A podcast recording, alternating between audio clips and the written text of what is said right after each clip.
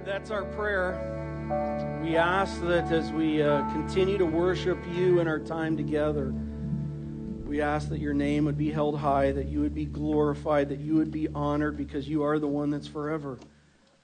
That's what this is all about. Hmm. Thank you for this place. Thank you for these people. Thank you for our worship team that leads us to you. And we glorify you in Christ's name. Amen. Well, welcome to Harvest Bible Chapel. Lord willing, the church in a theater for only one more year.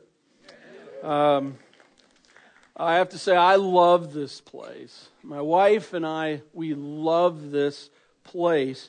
And we love this church because this church actually knows what it wants to do. And I'm sad to say that always isn't the case. Um, I don't know about you if you've maybe had some times where you've tried to grab a hold of what is a particular local church really all about. And sometimes, again, I'm sad to say it, but it's actually hard to nail down. It's kind of like, well, we're about our mission statement. Well, cool. That's like a banner on the wall, but uh, that's too fluffy. Um, we're about Jesus. Well, that's awesome. But, like, how? Really? I mean, really, how? Well, we, we, we do church. We do church stuff. I mean, have you ever asked why do we do the things that we do? I'm just going to tell you, we ask that a lot around here. Um, this has been one of the most purpose churches I've ever been a part of in my life. And in fact, we don't do a whole lot of stuff on purpose. Well, during the month of September, October, and November, uh, we've been, if you will, looking behind the curtain and taking a peek, and we've really been asking three questions about Harvest Bible Chapel Indy West. And those questions really are uh, what is this church about? I mean, what are we about? Secondly, we've been, uh, we took the month of October taking a look at what are we trying to do. And this month we're talking about how are we trying to do that? How do we do that? Well, uh, what is this church about? We're about the four pillars. We're about four pillars. Pillars hold things up. Fact, look on the back of your update. Take a look there. You can see them again. We hold, what's the first one? Thank you. I got started wrong. We proclaim the authority of God's word without apology. We lift high the name of Jesus in worship. We believe firmly in the power of prayer, and we share the good news of Jesus with boldness.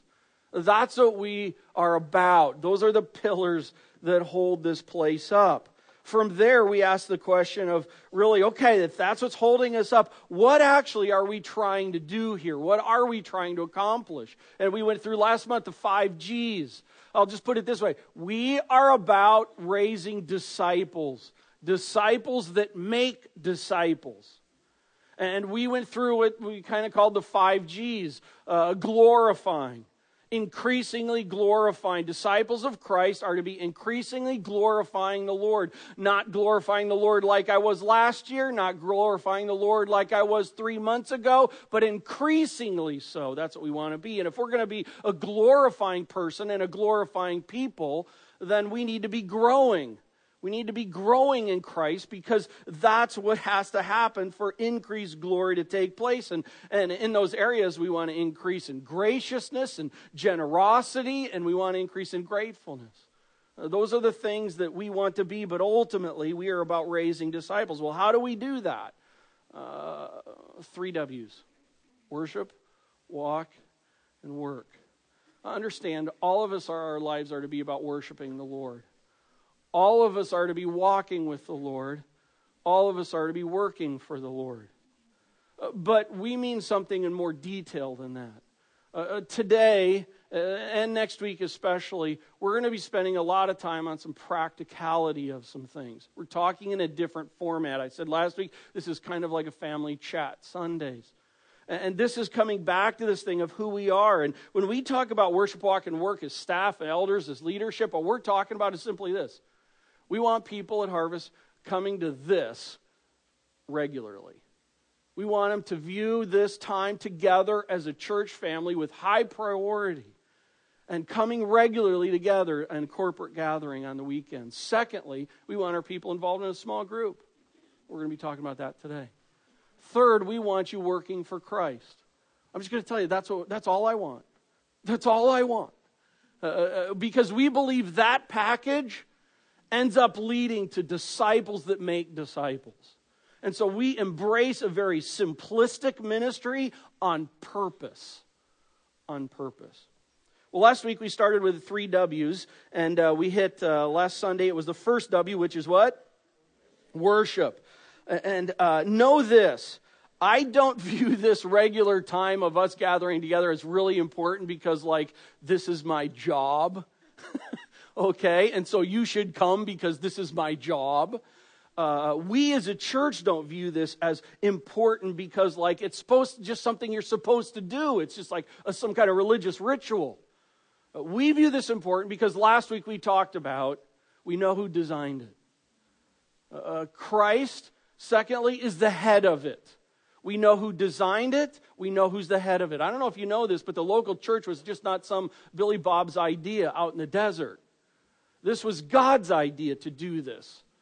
Uh, within the universal church, local churches are a living image in an area of the universal church.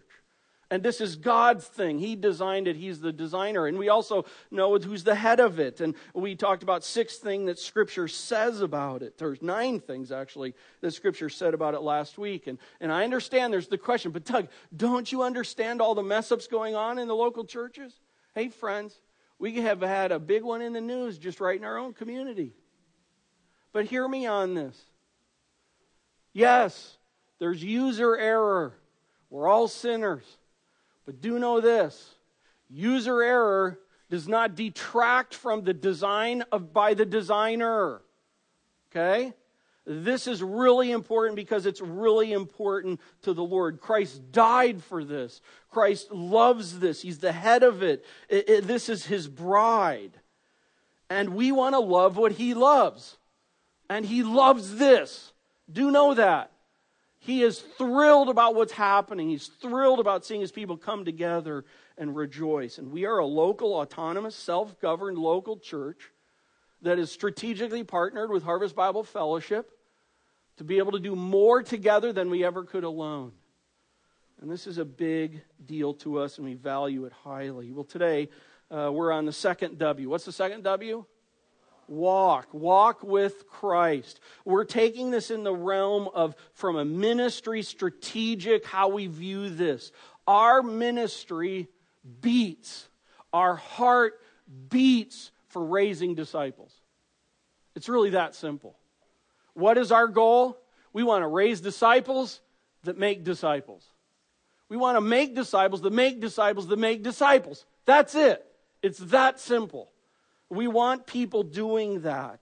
We want to see people redeemed in Christ, coming to know Christ, and we want to see people increasingly growing and producing for Christ. And our ministry eyes are on a quality of discipleship, not a quantity of disciples. Our ministry eyes are on a quality of discipleship, not a quantity of disciples. Do I care? Do we care about having more people? Absolutely. Absolutely. We are all about, I want more people to be able to be uh, coming to Christ and growing in Christ here. I'm all about that. But do know this it comes out of effective, quality, healthy discipleship. Uh, it's the principle of healthy things grow. And we're about producing, building, uh, equipping healthy things. And if raising quality, healthy, multiplying disciples was the goal of Jesus, and if that was the goal of the Apostle Paul, then I think that should be our goal. And not only that, I really want to spend the rest of our time taking a look at this. If that's what Jesus did, how did he do that? I love strategy. And I just am, am just consumed by this really. How did Jesus make disciples? And too often we just talk about it in fuzzy world and don't get down to the reality because I'm going to tell you the more I go through the gospels, Jesus was incredibly strategic. And by the way, so was the apostle Paul. So, let's spend some time. Here's a main statement I want to work off of. They in other words, Jesus, Paul, we're going to kind of talk about here today, they ministered to the masses and they discipled a few. And they did it by sharing the gospel and their lives in a community. They did it in community. Well, let's take a look at this. Let's break this out here because this is absolutely foundational. If you want to understand what harvest is about, I ask you to really hear what's about to come out because this is where our heartbeat is so at. Number one, Jesus ministered to the masses. Uh, look and turn to Mark chapter 1. Mark chapter 1, okay? What, what chapter? No, that, what chapter? what chapter? Mark. Oh, what gospel? One. Okay, Mark chapter 1. My bad. My bad. Bad questions. okay.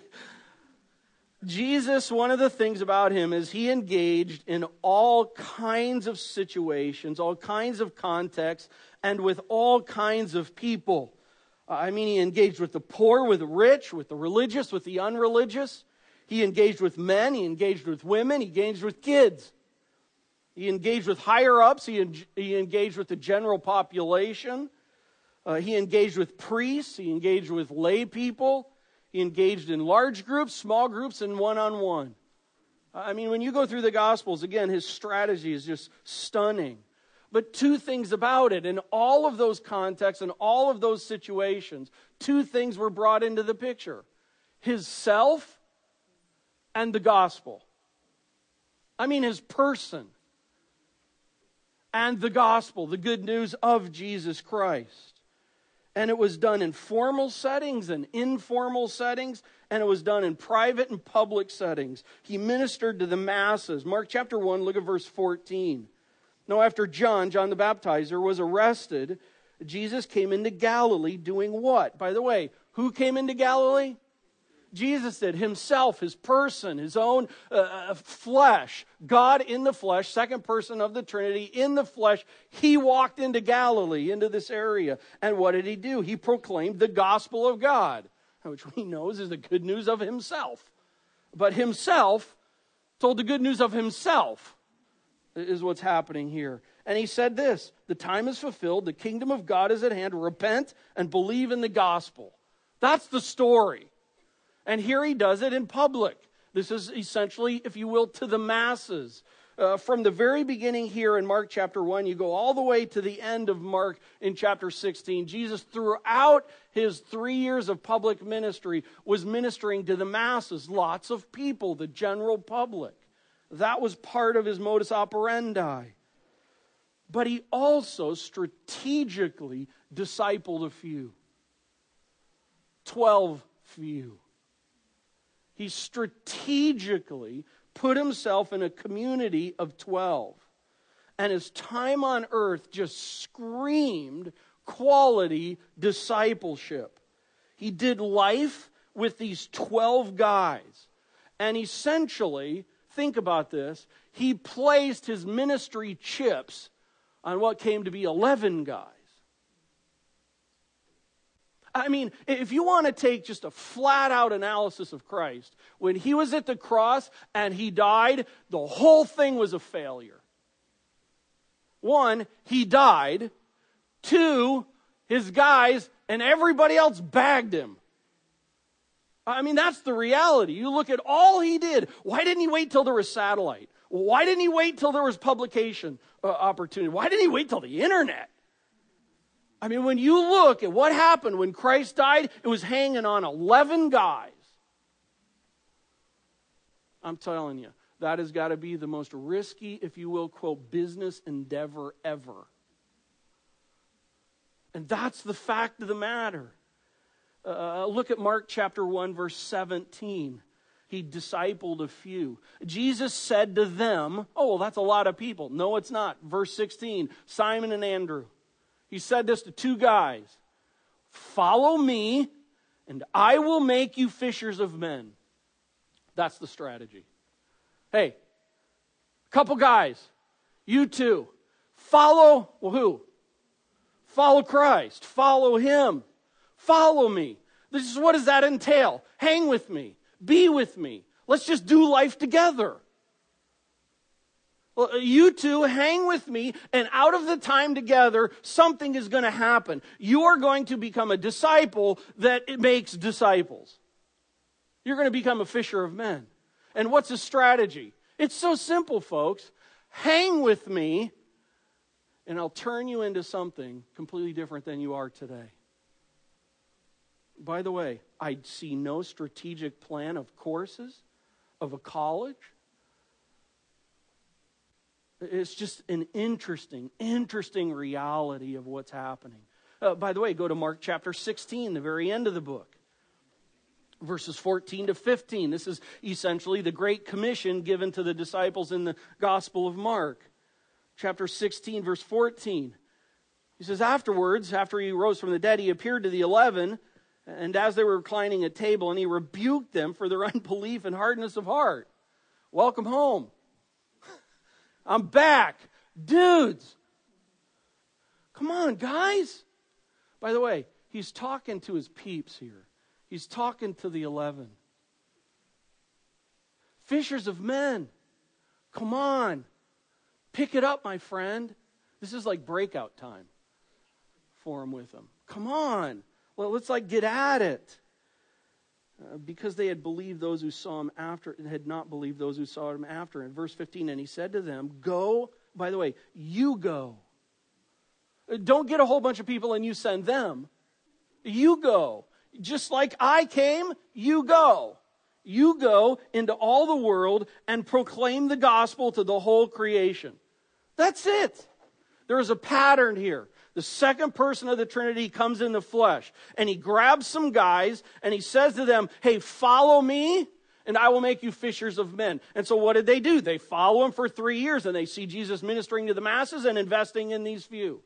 And over the time that goes on, and then we get to the end of the program three years later, and Jesus says, Hey, I'm cutting it out. And by the way, guys, hear me on this because you're not getting the whole picture. And then as he has their attention, he's like, I'm telling you, friends, I'm heading out and you're to go. I'm not asking you to send your kids. I'm not asking you to send your wives. I'm asking you to go. And you engage and you go out and you share the gospel with other people and you minister to the gospel to the people. Jesus, who ministered to the masses and discipled a few, called his men to minister to the masses and disciple a few. It's that simple. The strategy is that profound and yet that simple. It's amazing how we complex it up. Paul, let's take a peek at Paul. Paul ministered to the masses and discipled a few. Just his ministry modus operandi was he would come into it, usually, he would come into a new city on his missionary journeys and he'd go to the synagogue. He'd go to the synagogue and he'd start talking about the Lord. He'd share the gospel with them. And, and in that, and then out of that kind of that ministry, he had other opportunities to the masses as well, but he kind of came in with a starting out to the masses approach. And then out of that, when you follow the apostle Paul, he always did ministry in team. When you go and you look at the epistles, you'll see in the beginning from Paul and us, we. There was Paul and Titus, Paul and Timothy, Paul and Epaphras, Paul and these various kinds of people. He was always doing, men, he always brought men with him. Team ministry is training ministry. They did life together. It just models exactly what Christ did. Turn to first or second Timothy. Second Timothy chapter 1. And we could take a look here and we see one of the guys who was that. Uh, we're in Timothy, so who probably is that guy? it's Timothy, all right? So here's Timothy. Look at um, verse 1, or actually beginning of verse 2. To Timothy, my beloved child. Paul was not his daddy, Paul was his spiritual parent. There's just very intimate terminology here. Timothy, my child. I mean, Paul loved this guy. I mean, his chips are hanging on this guy. Uh, look at verse 3. I thank God whom I serve, as I did my ancestors with a clear conscience, as I remember you, by the way, singular Timothy, constantly in my prayers night and day, as I remember your tears how did, how, how did Paul know about his tears? because he was with him. And he knew about Timothy. And Timothy was uh, kind of by nature a timid guy. And Paul knew this after being with him. And I remember your tears. I long to see you that I may be filled with joy. I'm reminded of your sincere faith, a faith that first dwelled in your grandmother Lois and your mother Eunice. Yep, mom and grandma raised a disciple. Oh, mom and grandma raised a disciple that made disciples. Bam, that's what we're talking about. Now I am sure dwells in you also. For this reason, I remind you to fan into flame the gift of God which is in you through the laying on of hands. How do you lay hands on someone? You're there. You're there. Seven, for God gave us a spirit not of fear, but of power, love, self control. I'm telling you, Paul knew Timothy. Uh, look at uh, verse or chapter 2, verses 1 and 2. You then, my child, be strengthened by the grace that is in Christ Jesus. Verse 2 And what you have heard from me in the presence of many witnesses, entrust to faithful men who will be able to teach others. Paul, involving Timothy, doing life together with Timothy, tells him listen, you've heard this, and one of the big things is in the presence of others. Verse chapter 2 verse 2 contains community. Timothy the things you've heard from me in the presence of many witnesses you entrust to faithful men who are going to teach others as well. Paul was all about raising disciples that were going to be producing disciple making disciples. He ministered to the masses and he discipled a few friends today we have lost in America the idea of investing in a few. We love the masses because the masses provide distance. Doing life with someone requires a realm of closeness. You can't disciple people at distance. By the way, this is my ministry to the masses. That's just the reality. This is a part of discipleship, but it's not the whole. And for Jesus and Paul, discipleship was always done within a context of community. Quality discipleship does not happen only in a classroom. And we are a classroom loving society. Give me the data and the certificate, and that means I am. That's not the way Jesus did it. That's not the way Paul did it. We don't see Peter growing up in a context of Jesus and me isolation. He grew up in Christ in a context of community. We don't see John or James or Andrew or Philip or Bartholomew or Matthew or James the son of Alphaeus or Thaddeus or Thomas growing in their walk with Christ in a sterile classroom like only context. They did life together. We don't see the believers in the early church growing in their walk with Christ in Christian isolation. They did it in community. We don't find Paul growing at a conference. I'm not anti conference. I'm just saying that was not the only tool. And we don't find Jesus or Paul training disciples in a context of isolation. It was always in a context of community. Walking with Christ is not just you and Jesus. And I want to lovingly and yet straight up with a sense of authority because of what I see in Scripture understand this. If you think, as a follower of Christ, that walking with Christ means you and Him alone doing your own little thing in a closet, you don't understand what a disciple of Christ is. It's that straight up.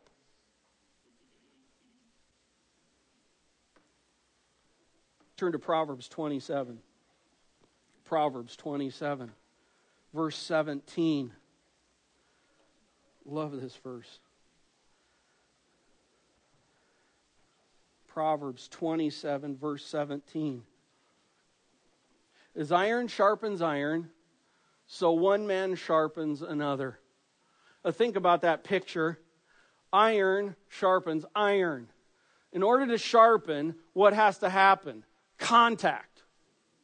Uh, they have to, if you will, rub shoulders. There has to be rubbing shoulders. Sometimes that rubbing shoulders is like smooth and just really like, this is fun. Other times it's like, I'm feeling the heat, baby. Right? That's what it means. That's the image. As iron sharpens iron, so one man, so one woman sharpens another. That means together, rubbing shoulders, interacting, hanging with, doing life together. Proverbs 27 17. Uh, turn back to the New Testament, Romans chapter 15. Ro- we're going all over here. Romans chapter 15.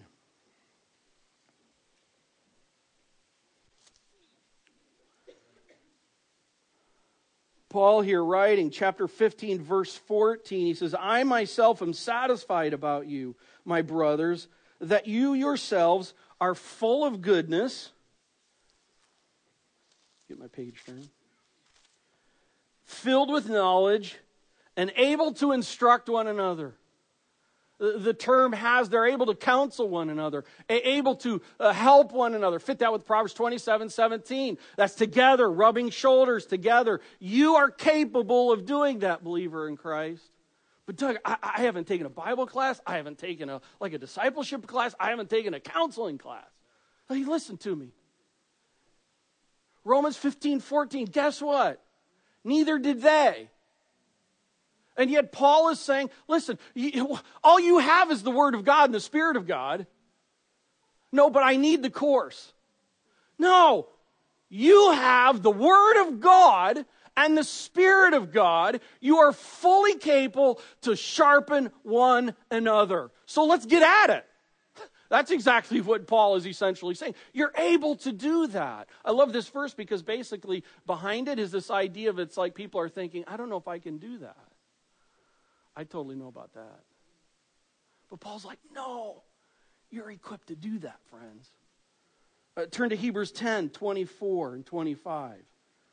Some of you will know this by heart. Hebrews 10.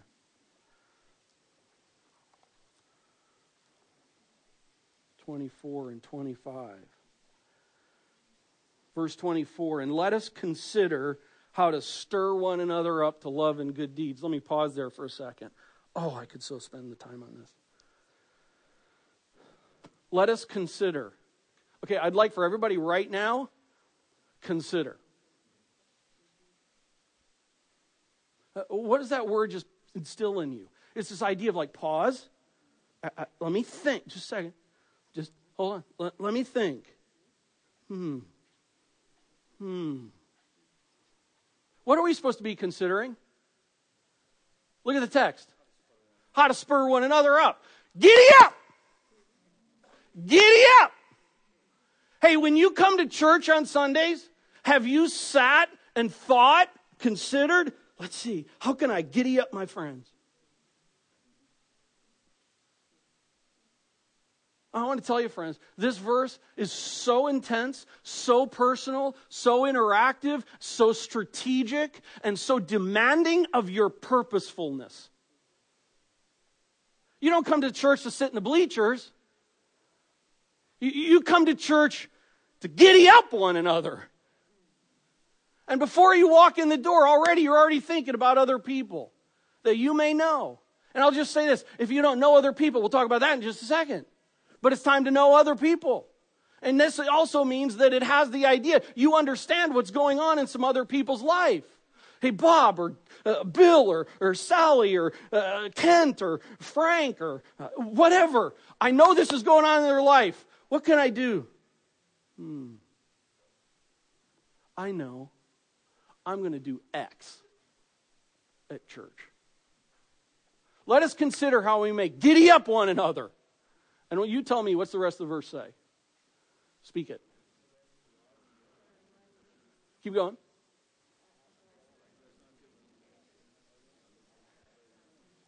Keep going.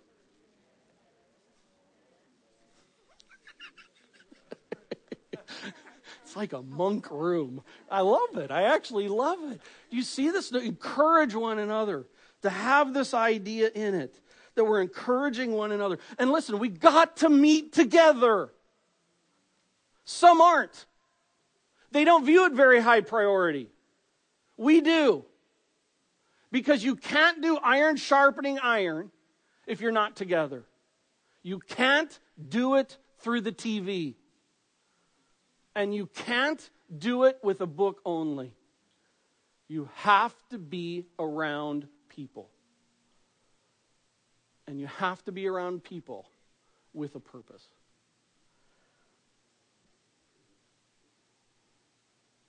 Because of time, I'm just going to make mention. If you're a note taker, you can write down Ephesians 4 11 through 13. No, got to go to that one. Ephesians 4 11 through 13. You can also write down 1 Corinthians 3 5 through 7. Uh, I watered, Apollos, or I planted, Apollos watered, but God gives the growth. Uh, uh look at Ephesians chapter 4, verse 11. So important. And he gave the apostles, and the prophets, the evangelists, the pastors, and the teachers to equip the saints for the work of the ministry. Let me say that one more time, especially that last part. He gave pastors and teachers to do what? To equip the saints to do the work of the ministry. I got a one day a week job. Something like that. But my job is to equip you. Our job is to equip you for the building up of the body of Christ until we all attain to unity of the faith, knowledge of the Son of God, to mature manhood. Now go to 1 Thessalonians 2 8. A number of you have been around here for a while. You're like, okay, Doug's at home with this verse. 1 Thessalonians 2 8. Friends, I'm telling you, I personally think this is one of the most significant ministry verses in the entire Bible. And that's why any, ver- any uh, visitor letter, you're going to see it after my name. 1 Thessalonians 2 8. You can read uh, prior to that up to chapter 2, up to verse 8. Uh, uh, Paul is explaining his, how he did ministry. He had to hightail it out quickly uh, uh, out of uh, Thessalonica in the middle of the night, and people were wondering if he was a con man. And yet, in it, uh, he's explaining his ministry, and he's saying, Listen, I, I, I was gentle among you, verse 7, but we are gentle among you like a nursing mother taking care of her own children. Man, now there's a sweet picture, isn't it? I, I hope I'm that way increasingly. So I hope we as pastors and leaders are that way. I hope small group leaders are that way. First Thessalonians chapter 2, verse 8, I know in the International. We loved you so much, it starts there. Friends, if you don't love people, bag the rest of the verse. Oh, by the way, it's very interesting because Paul in this, he's saying, We loved you so much. The fact of the matter is, is this is preempting when he went there. We loved you so much that we're delighted to do something. Uh, why would he love people that he didn't even necessarily know face to face? Why? Because Jesus loves people. And Paul loved people just because they're people. I don't have to have the same interests, the same life stage as you. You're just a person, so I need to love you. We loved you so, by the way, we, I just thought of that. We, context of community, multiple people doing ministry together. We loved you so much that we were delighted. Woohoo! Giddy up! That we were delighted to share with you. This is the most intriguing statement in the whole New Testament to me. Not only the gospel of God. You've got to sit back and chew on that. I mean, it's like, well, it's the gospel. Well, you share the gospel. It's the gospel, right? Paul says not only that. The next thing, we loved you so much, delighted to share with you not only the gospel of God, look at it, but our lives as well. Those are the two ministry tools. It's this simple. Ministry as a disciple for Christ means the gospel and your life. Iron sharpening iron, your life, engaging with people. Have you been to a church where it's just been, I'll say it right, it's just been all about the gospel only? And you kind of walk away and you're like, do they even care about me? Do they love me? Listen, it has to be both. I've also been in churches where it's just about love, love, and love, and love, and it's like, where's the gospel? I mean, this is human centered. Where's the gospel? Hey, ministry is about the gospel and you sharing your life with people. That's it. Think of Mark chapter 5. Jesus crosses the Sea of Galilee, gets the other side, he heals the demon possessed man. What's he tell him to do? Go home and tell what your family has done. But I haven't had a class. I haven't had evangelism training yet. No, what, what's in that statement? Go home and tell them what God has done in your life, the gospel, and you go. Your life. I'm telling you, just think about it. It's all through Scripture, it's that. It's all through Scripture, it's that. Harvest, we want to do quality discipleship here. That's what our, we're about. And that means gospel centered, people oriented, spirit empowered ministry. And we live in a world today where far too often in Christ's church it ends up being feeling centered, activity purposed, and self empowered. Two words to describe those one is horizontal, one is vertical.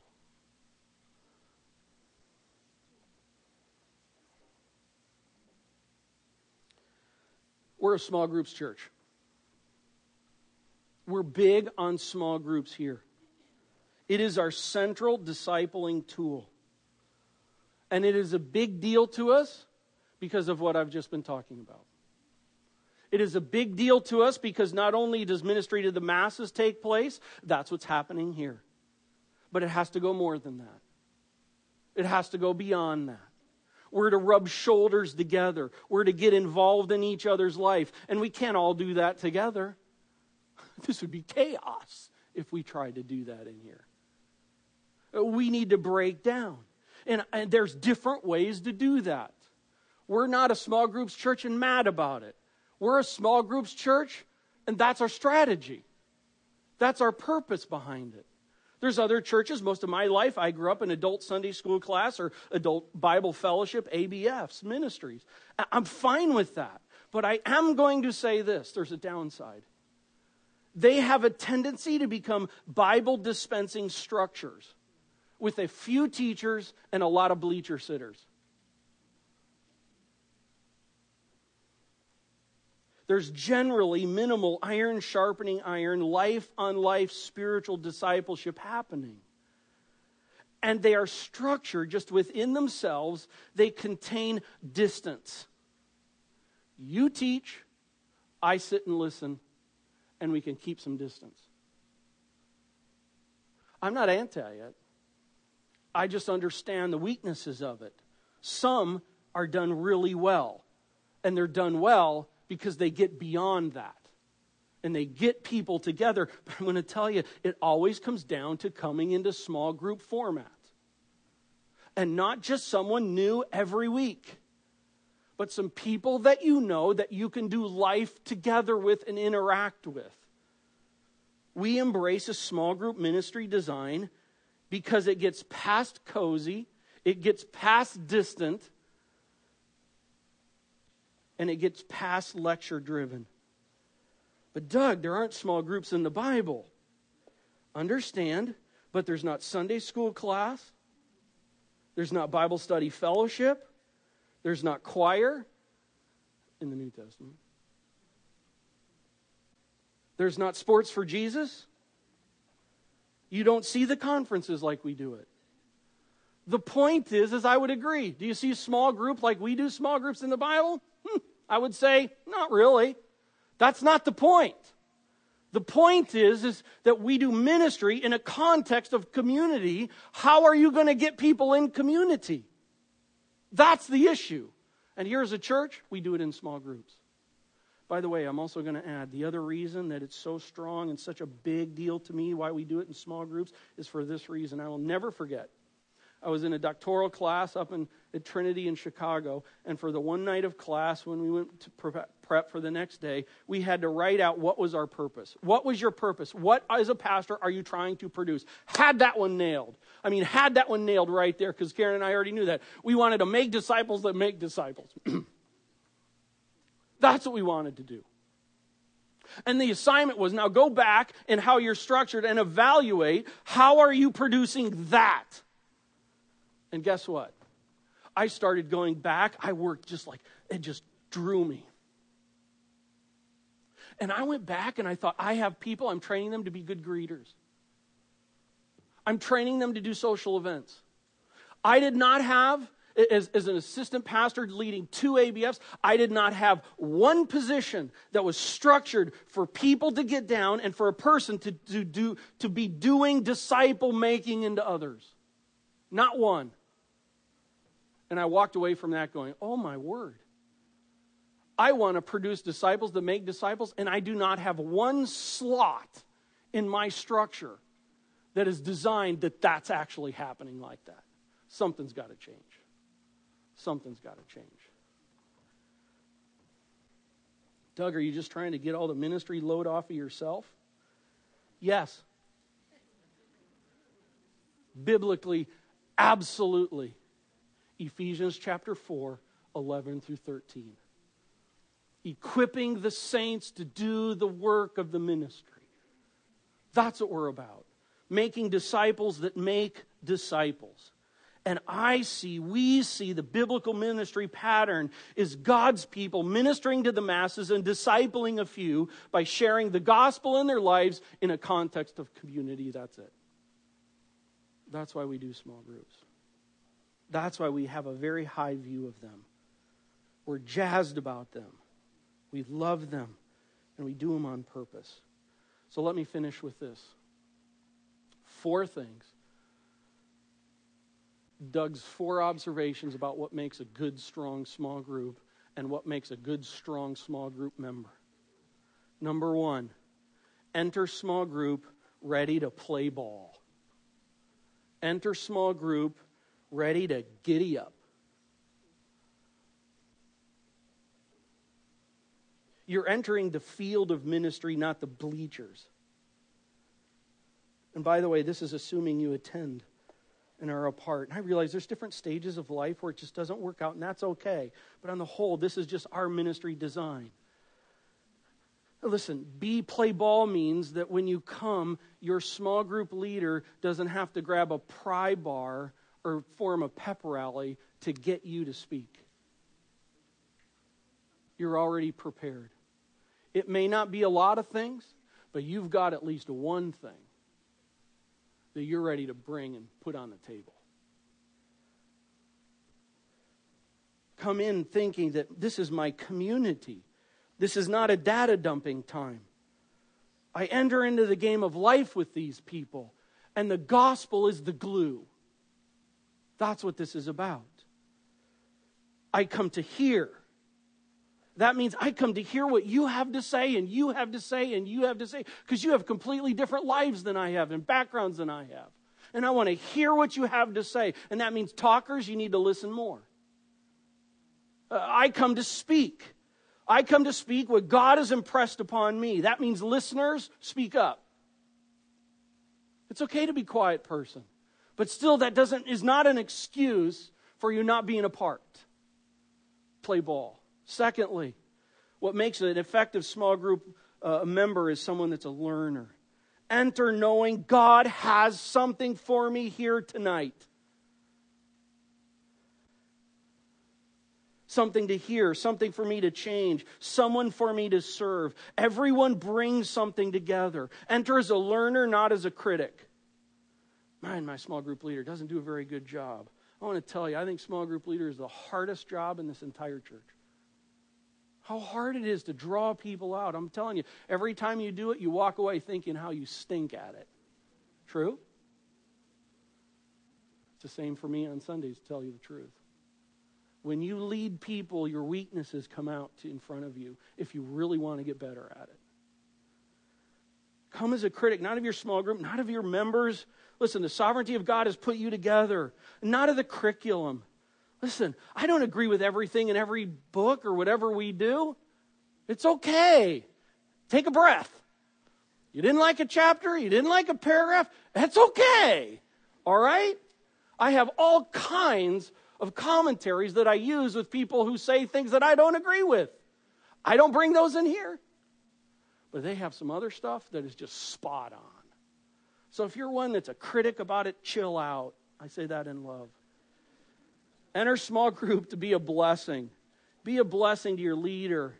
Be a blessing to your members. What's going on in their life? How can you help them? And enter small group anticipating God's going to meet with us. Friends, I'm telling you, this is my heartbeat. This is where it happens. This is where discipleship takes place here. And if you're not in a small group, this is in no way intended to be a spanking of you. This is intended to be a hey, understand the design for discipleship. And it's to be done in community. That's why we do small groups.